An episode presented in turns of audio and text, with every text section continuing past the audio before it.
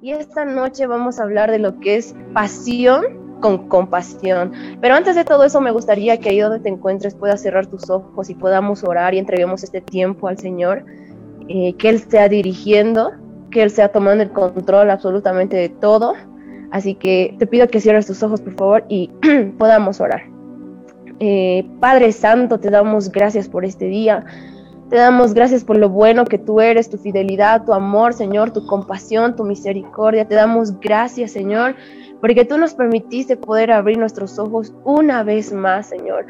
Te pido que este tiempo, Señor, que seas tú hablando a través de mí, utiliza mis labios, utiliza mi mente, todo lo que he preparado, toda, toda esa palabra que tú, Señor, has puesto en mi corazón a través de los pastores, Señor, a través del pastor que escuché, Señor, que tú puedas transmitir así como fue transmitido a mi vida, Señor, que tú puedas hablar a los jóvenes, a las personas que lo estén escuchando, hermanos, hermanas, papás, mamás, niños, Señor, a todos aquellos.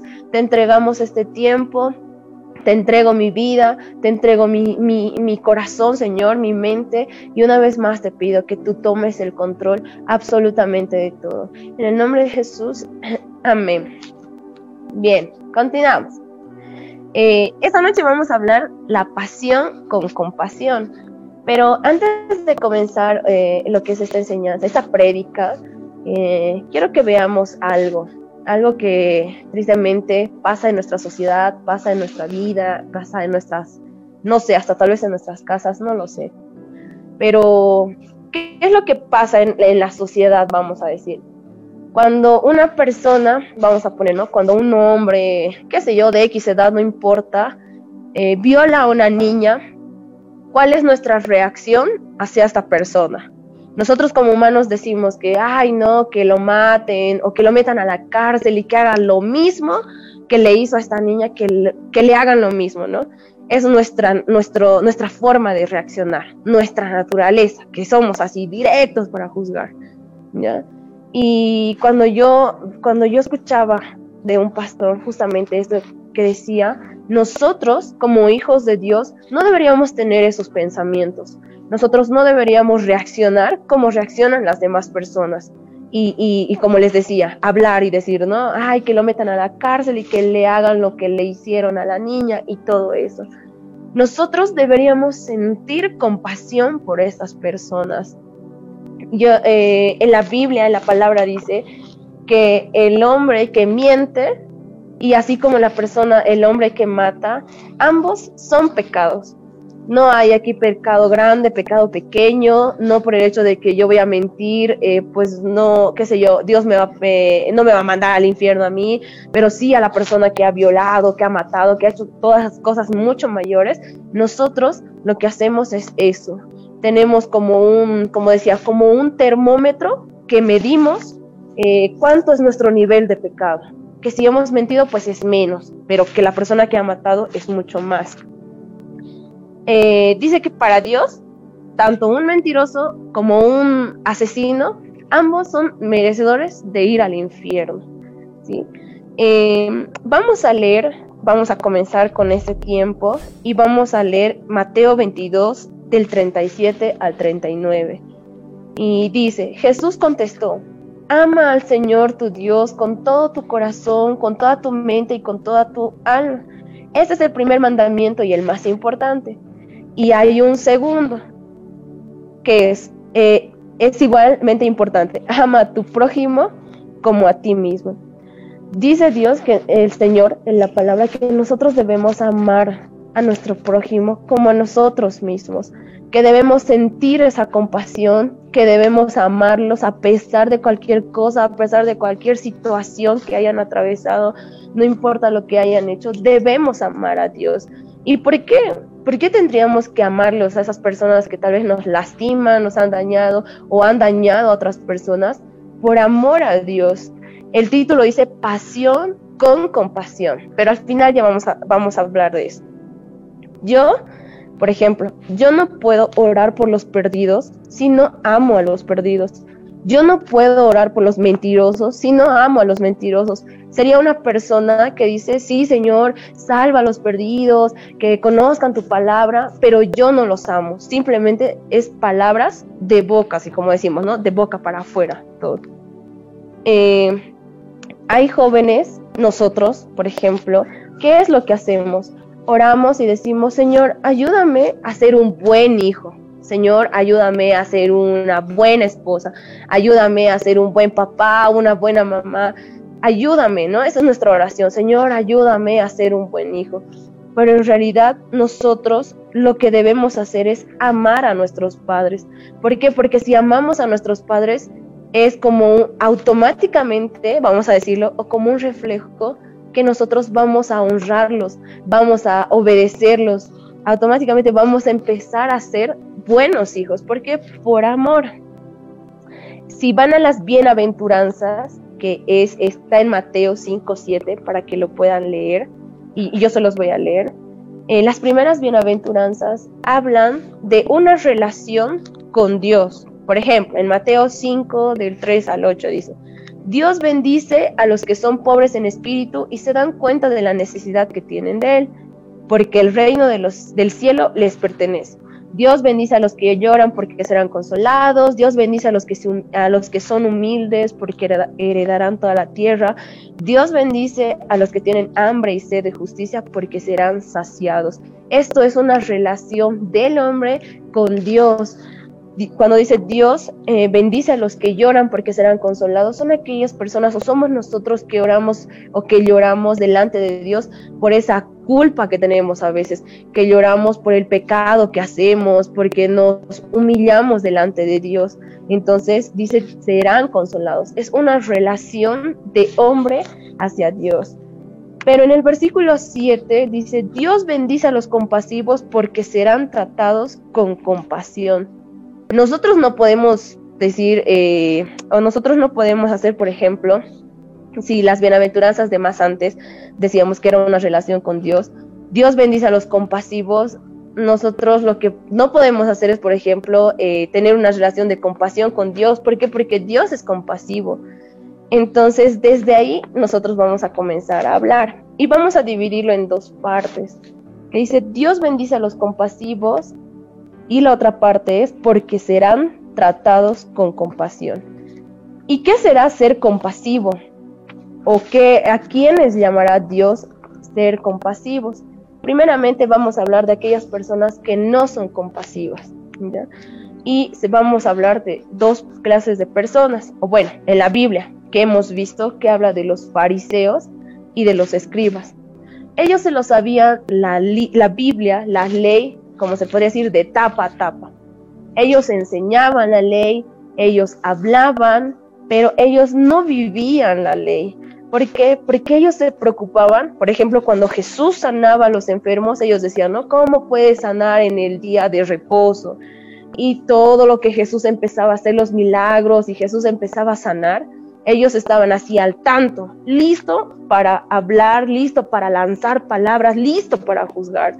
Entonces los escribas y los fariseos, ellos no mostraban misericordia, se preocupaban más de todo lo que Jesús hacía.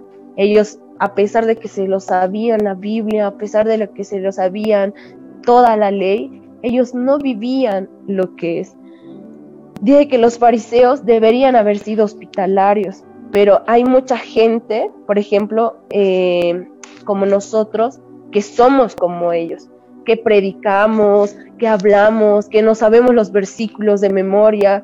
Eh, hay, muchos de nosotros que estamos todos los domingos en la iglesia, que estamos siempre metidos eh, orando, a, qué sé yo, ayunando y haciendo todo, todo, pero no vivimos lo que nosotros aprendemos, no lo ponemos más claro por hecho todo aquello que el Señor nos da en la palabra dice, mi pueblo pereció por falta de conocimiento, pero tristemente hay personas que aún siendo cristianos se van al infierno con conocimiento. Son personas que conocen de la palabra, que son solamente oidores, pero que no ponen en práctica. Y ahora me dirán, ¿por qué, ¿por qué mencionas estos versículos o por qué dices eso? ¿Por qué? Porque Jesús era compasivo.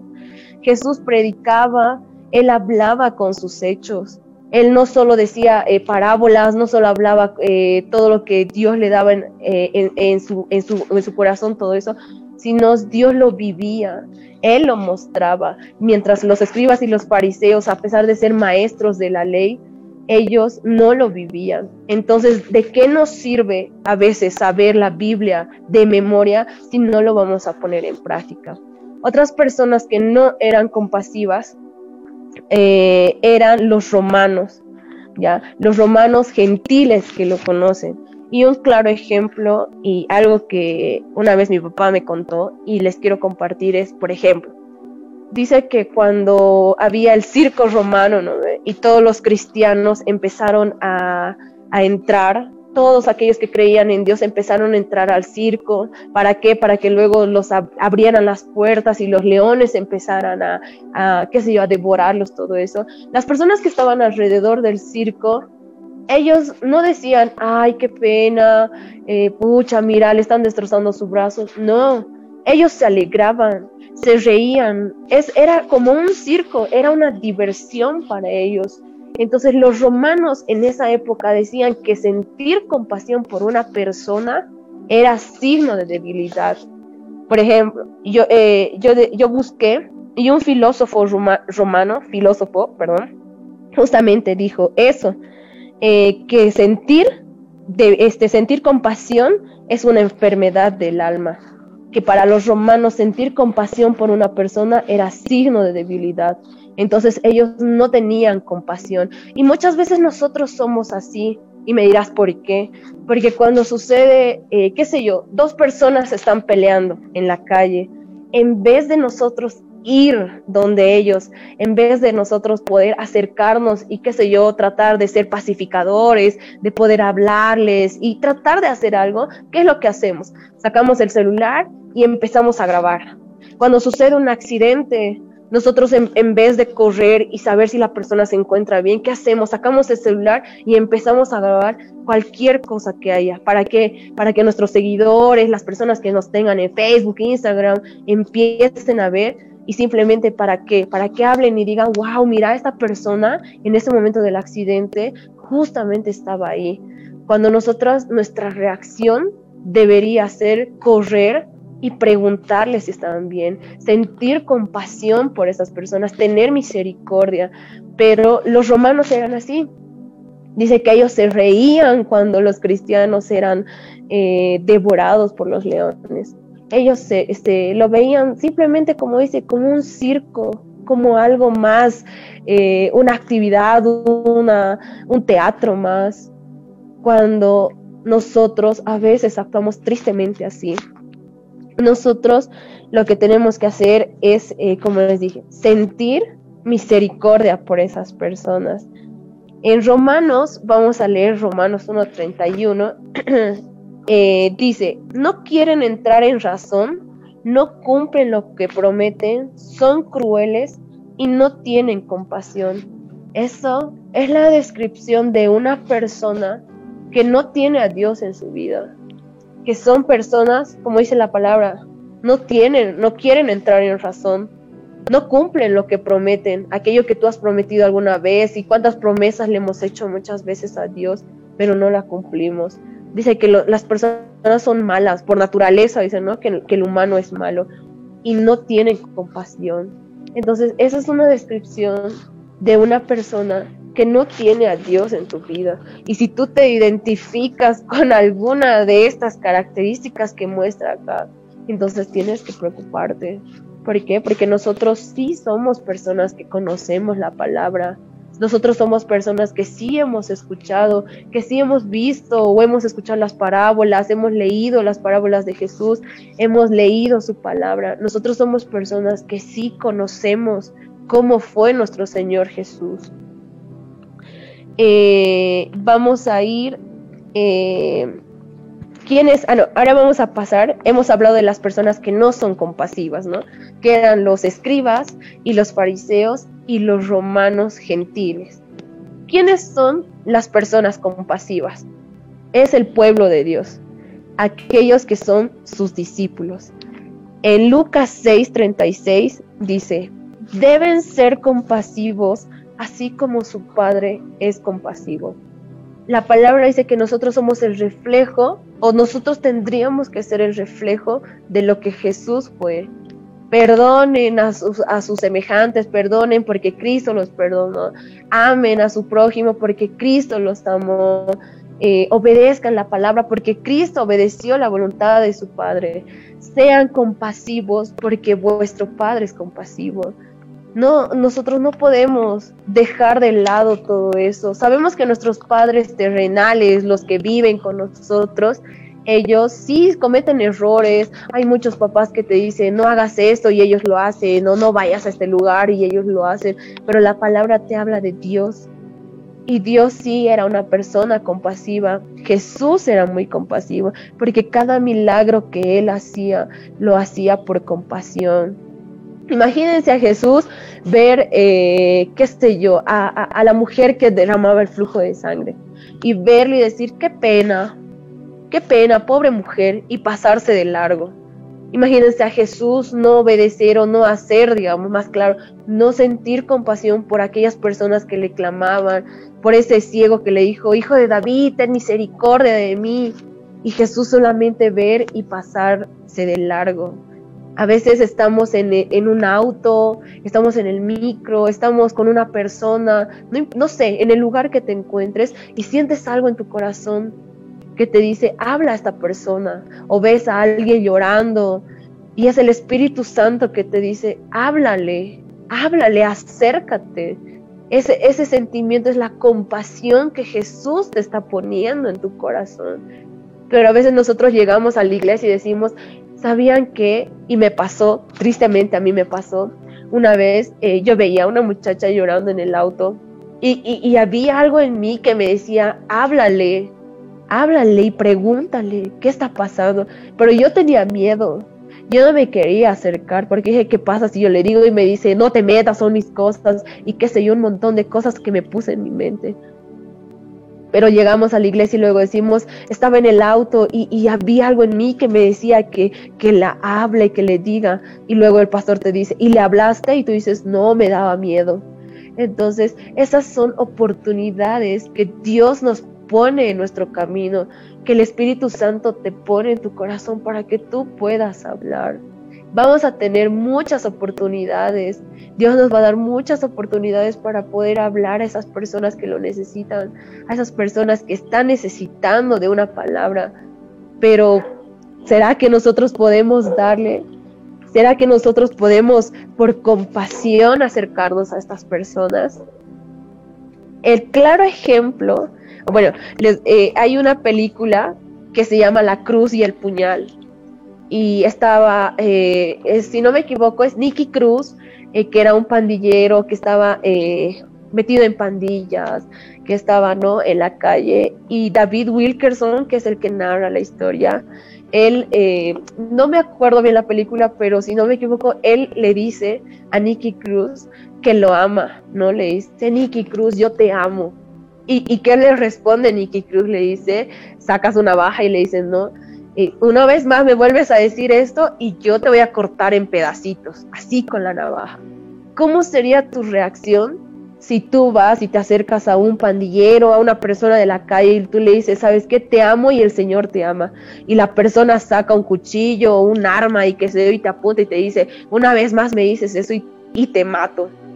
Entonces nuestra reacción de nosotros sería raspar de ahí. Nuestra reacción de nosotros sería irnos y decir, pucha, le estoy demostrando mi amor, pero esta persona no, no, no, este, no me ayuda, esta persona no coopera. Pero ¿qué hizo David Wilkerson al escuchar las frases que Nicky Cruz le decía? Que una vez más si le decía que lo amaba, que lo iba a cortar en pedacitos. Entonces David Wilkerson le dice, cada pedacito que tú cortes te va a amar más. Y, si pueden ver la película, véanla. Mickey Cruz se convierte y todo, pero fue porque, porque hubo eh, una perseverancia, porque David Wilkerson tuvo compasión de su vida y no quería que él se vaya al infierno, sino insistió, insistió y siguió insistiendo. un, un, claro, una clara definición de lo que es la compasión. Eh, yo lo saqué de un pastor que se llama Juan Manuel Vaz. Y yo escuché su prédica, eh, sinceramente estaba como que, ¿qué voy a hacer? Eh, Señor, ¿qué puedo hablar? ¿Qué puedo decir? Y, y, no sé cómo pasó, sinceramente no les puedo decir cómo pasó, pero simplemente entré a YouTube y me apareció una prédica. Y, y, el Señor ministraba mi vida, el Señor me hablaba a través de este pastor que es Juan Manuel Vaz y tú puedes eh, entrar a su canal y poder escucharlo, hazlo. Eres muy radical, muy así tajante, pero él te habla con la palabra, así con la palabra te muestra. Y él decía, la misericordia es una expresión de amor evidenciada de un sentimiento de compasión y acompañada de una acción. Dice que la compasión o la misericordia es un sentimiento acompañado de una acción. No solo es un sentimiento de palabras, de un momento, sino eso produce una acción. Ya les dije, Jesús cada vez que sanaba, cada vez que sanaba a las personas, era porque tenía compasión por ellos, sentía compasión. Y el claro ejemplo podemos ver el samaritano, que, pasó un sacerdote y, y, y se pasó de largo, luego pasó otro y se pasó de largo y al final un samaritano va y le cura, le venda, paga su hospedaje y le hace, y le da todo, todo lo que él necesitaba. Este samaritano sintió compasión. Si puedes leerlo, está en Lucas 10, 25 para adelante. Esta persona sentía compasión. Tú cuando estás en la calle, cuando estás caminando y ves a personas, ahora hemos visto que, por ejemplo, hay muchos venezolanos, que están eh, pidiendo limosnas, que se te acercan, que siempre te están pidiendo algo. Tú al verlos a ellos, ¿qué sientes? ¿Sientes compasión o simplemente dices, hay uno más que está en nuestro país, deberían irse a su país, ¿qué están haciendo aquí? Si, lees la palabra, dice que aún la palabra habla de que nosotros debemos hospedar a los extranjeros, que nosotros debemos recibir a aquellas personas que necesitan. Pero cuando esa persona entra, por ejemplo, una persona entra a tu casa, esa persona se tiene que sujetar a tus reglas, se tiene que sujetar a lo que tú digas. Si tú le, eh, le predicas a una persona, si tú le invitas, qué sé yo, esta persona tiene que sujetarse por respeto, vamos a decirlo, a todo lo que tú tienes que hablar, tú todo lo que tú crees, todas tus creencias se tienen que volver sus creencias de él, el amor que tú tienes hacia Dios se tiene que volver el amor de esa persona. Pero todo es por compasión. Nosotros tenemos que sentir compasión por aquellas personas que necesitan de Dios.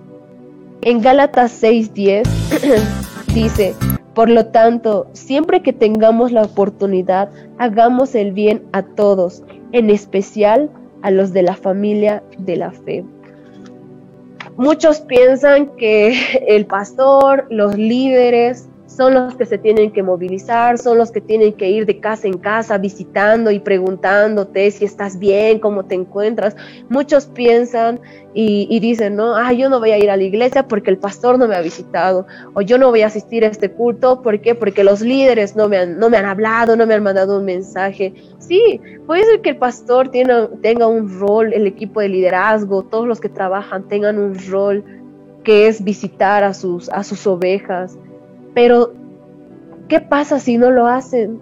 Tú te vas a quedar de brazos cruzados esperando a que el pastor venga y toque tu puerta.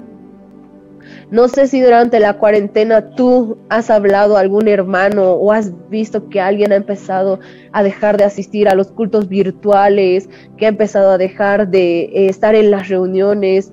Yo no sé si tú le has mandado un mensaje para saber si estaba bien o no estaba bien tal vez ni siquiera tenía el coronavirus, simplemente tal vez eh, estaba pasando por un resfrío o algo.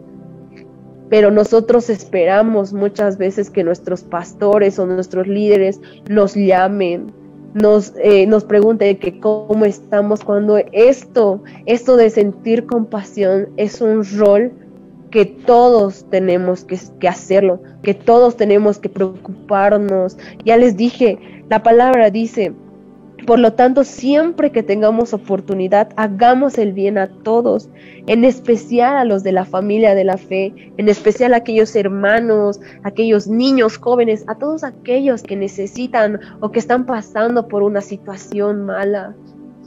Nosotros, mientras tengamos un plato de comida, mientras tengamos eh, ropa que vestir, mientras nosotros tengamos todo, tristemente a veces nos vale los demás nos vale cómo estará el hermano, nos vale si tendrá que comer o no que comer. Nos estamos volviendo jóvenes o personas muy frías, donde estamos empezando a ser muy egoístas con nosotros, con, con los demás, solo pensamos en nosotros, en nosotros, y no hay esa compasión que deberíamos sentir. Pero ya les dije, ¿quiénes son las personas compasivas? Son aquellos que son llamados hijos de Dios, aquellas personas, aquellas familias, aquellos hijos que decidieron seguir a Jesús con todo su corazón, no importando si un día va a despertar y no va a tener nada que comer, aún así va a continuar. Y antes de finalizar, habíamos leído en Mateo 5, 7 eh, que decía, Dios bendice a los compasivos ¿Quiénes son los compasivos? Son los hijos de Dios, son los discípulos, son sus discípulos, aquellos que aman. Dice, porque serán tratados con compasión. Si tú lees este versículo que dice, serán tratados con compasión, más o menos suena como que, allá, si yo soy compasivo, entonces los demás van a ser compasivos conmigo. Es como que lo que siembras, cosechas. Pero tristemente no es así, muchas veces no es así puede que yo, qué sé yo, sienta compasión y le ayude a Mickey con todo lo que necesite, que haga muchas cosas por él, pero él no me va a dar esa compasión, más al contrario, se va a enojar conmigo y va a pasar, qué sé yo, peores cosas. Entonces a veces nosotros queremos tener ese trato con Dios. Ah, ya, Señor, voy a ser compasivo con esta persona, pero ¿Qué es lo que quiero recibir a cambio? Que esta persona también sea compasivo conmigo. O, qué es lo que pensamos? Señor, como voy a ser compasivo con esta persona, entonces tú, yo creo que me vas a bendecir, ¿no? ¿Por qué? Porque voy a ser compasivo, dice la palabra, que tenemos que ser compasivos. Nosotros queremos acomodar la palabra de Dios a nuestro criterio. Queremos acomodarlo a nuestro beneficio, que siempre tiene que haber un beneficio para nosotros. Pero eso no es así. Este pastor decía que nosotros tenemos que ser compasivos porque Dios ya fue compasivo con nosotros. Cuando tú mentiste a tus papás, cuando tú robaste, qué sé yo, por más que sea un borrador, cualquier cosa, cuando tú hiciste algo malo, les mentiste a tus papás y dijiste que estaba haciendo, no sé, a cualquier lado y te fuiste a otro lado, cuando eh, engañaste a tus jefes en tu trabajo, en la escuela, no sé, cuando tú hiciste todo eso, Dios fue compasivo contigo y te dio una oportunidad más para poder despertar al día siguiente y seguir con tu vida. Pero ¿qué es lo que nosotros queremos hacer? decir, Señor, voy a tener compasión por estas personas y entonces por lo tanto, pues tendré mi, mi bendición, ¿no? Yo, yo creo que voy a tener una bendición por ser compasivos. Pero nosotros tenemos que ser compasivos porque Cristo ya fue compasivo. El claro ejemplo que podemos ver cuando a Jesús lo estaban llevando a esa cruz para crucificarlo, dice que fue él crucificado juntamente con dos ladrones a su lado. Él estaba ahí a su lado. ¿Y qué dijo? Padre, perdónalos porque no saben lo que hacen. Son palabras de compasión, a pesar de que lo hayan insultado, le hayan arrancado la, eh, eh, qué yo, la barba, hemos visto hasta películas, le hayan puesto un espido en su cabeza, a pesar de todo el daño que le hicieron, Jesús jamás dijo, todos ustedes van a arder y se van a ir al infierno. No, Él clamó a su Padre y le dijo, Padre, perdónalos, porque no saben lo que hacen. Entonces nosotros tenemos que seguir esas pisadas, tenemos que seguir ese ejemplo de Jesús. Ahora, si los escribas y los fariseos no tenían compasión. Y si los romanos, a pesar de todo el daño que hicieron, no tenían compasión, nosotros no somos quienes para juzgar y decir, ay, que los escribas y los fariseos, pues eh, espero que se hayan ido al infierno, y los romanos que han matado a tantas personas cristianas, ellos son merecedores del lago de fuego. No, nosotros estamos en el medio, pero nosotros tenemos que sentir compasión y amar a esos fariseos, a esos escribas, a esos romanos, a esas personas que nos hacen daño, a esas personas que nosotros les hablamos bien y nos dan un bofetazo. Tenemos que amar a esa persona que cuando tú vas a pagar algo en el banco, que no sé, luz, agua, los servicios básicos, y esa persona justo tiene un mal día y te responde de la peor forma, nosotros tenemos que sentir compasión. ¿Y qué es sentir compasión? El título decía pasión con compasión. ¿Y qué es esa pasión? Es el amor de Jesús. Es el amor de Jesús que habita en nuestros corazones, que tiene que habitar y tiene que crecer cada día mucho más. Y solamente si nosotros amamos a Jesús, vamos a poder sentir compasión por las personas. Yo puedo hablarles ahorita y decirles, chicos, tienen que sentir compasión, que cuando vean, no sé, a alguien ahí en la calle, pues ayúdenlo, hagan, pero si yo no lo pongo por obras, todo lo que les estoy diciendo ahora, de nada sirve. De nada sirve. Yo puedo ahorita hablarles y predicarles y decirles todo, uy, no, y conmover sus corazones y hacerles llorar y todo. Y luego termina la transmisión, me saco los audífonos y me voy y otra vez estoy con mi vida normal, eh, qué sé yo, hablando malas palabras, eh, eh, gritándole a mi hermano o a mis papás, Simplemente voy a ser como alguien, como la mejor actora que viene aquí delante de ustedes y les hablo y les predico, pero detrás de pantallas mi vida es otra cosa. Las únicas personas que podrían decir cómo soy de verdad, cómo es mi vida, son mis papás ¿Por qué? Porque ellos viven conmigo, ellos están 24/7 conmigo. Bueno, ahorita no, pero siempre han estado conmigo. Ellos me conocen como soy, ellos saben cómo soy. Y aún a pesar de, de saber cómo soy, ellos me aman. Me aman, ¿por qué? Porque Jesús está en sus corazones, porque tienen compasión también por mí. Y es el reflejo, yo veo ese reflejo de cómo Dios habita en el corazón de ellos y ellos a pesar de cualquier cosa que yo haga me, perdonan y, y me siguen apoyando. Entonces yo por ese reflejo, por amor a Dios, tengo que seguir ese ejemplo y ser compasiva. Entonces lo que yo en esta noche te quiero animar es que tú empieces a ser compasivo, que ya no seamos jóvenes de, palabras, que ya no seamos jóvenes que decimos que amamos a Dios, que daríamos nuestra vida por Él, pero luego no hacemos nada, que no, no sentimos esa misericordia por los perdidos.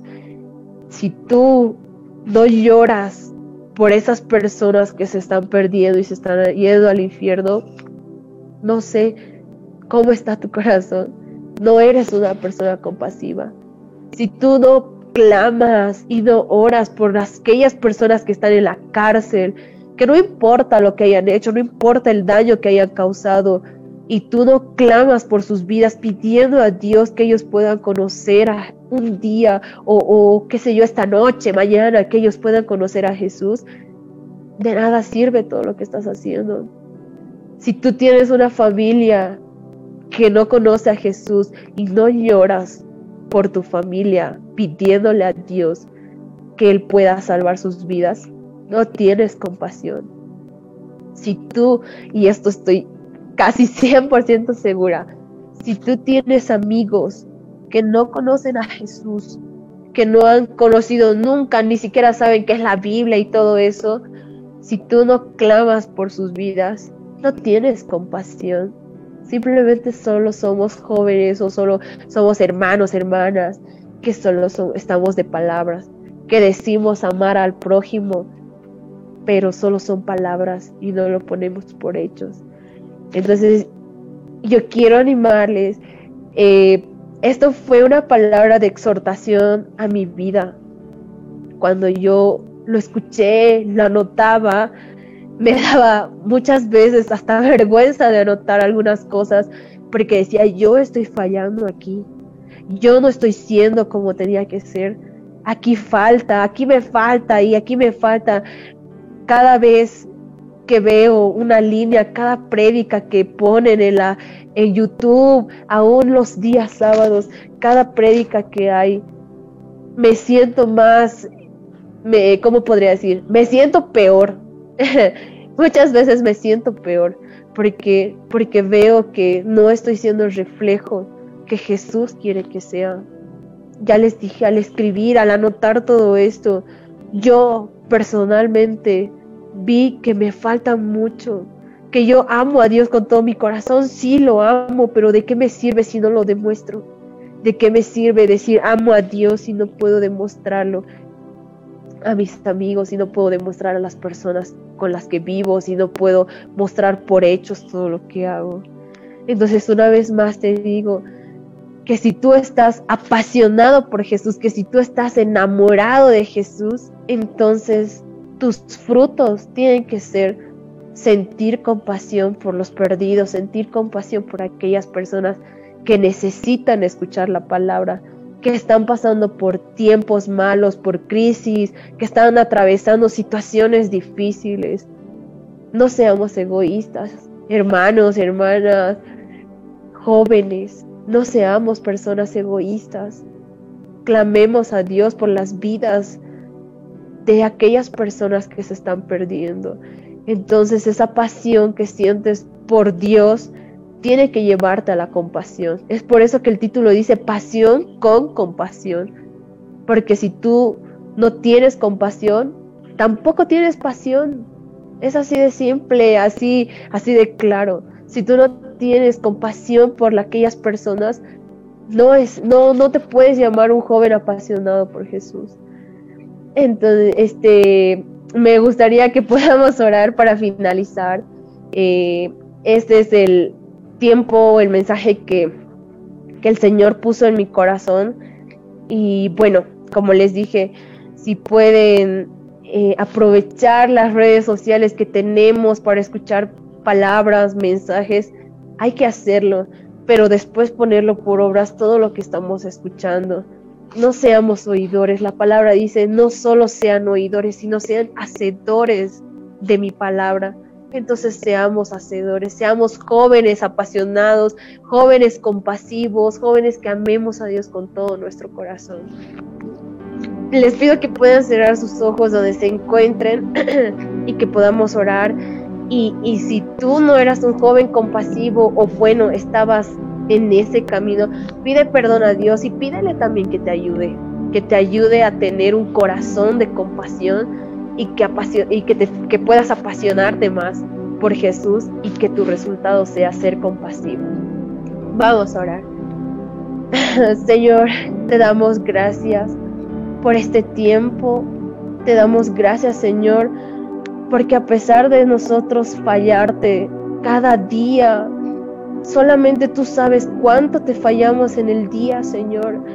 Tú nos amas tanto, tienes tanta misericordia por nuestras vidas, tienes tanta compasión por nosotros, Señor, que aún nos sigues dando una oportunidad más. Perdónanos, Señor, si no hemos puesto por obras tu palabra y si decimos ser jóvenes apasionados y no lo demostramos, Señor. Perdónanos. Queremos crecer, queremos amarte más, queremos aprender, Señor, más de ti. Necesitamos, te necesitamos, Señor. Necesitamos ese amor que tú tenías por las viudas. Necesitamos sentir, Señor, esa compasión que tenías por los ciegos, por los cojos. Necesitamos sentir, Señor, esa compasión por los perdidos. Ayúdanos, Señor, en nuestras fuerzas no vamos a poder, pero tú puedes, Señor, tú puedes darnos la fortaleza, Tú puedes darnos la valentía para poder continuar en este camino. Nada es fácil, Señor. Tus caminos no son fáciles, pero tampoco son imposibles. Te doy gracias por cada persona que ha escuchado, por cada hermano, hermana que ha escuchado este mensaje, Señor. Yo sé que es tu palabra, yo sé que es tú, Señor, tu palabra que has ido hablando a sus corazones y que salgamos, Señor, retados a ser compasivos, que salgamos, eh, Señor, con una nueva visión, que seamos personas que pongamos por obras ahora todo lo que tú quieres hablarnos, todo lo que tú quieres enseñarnos.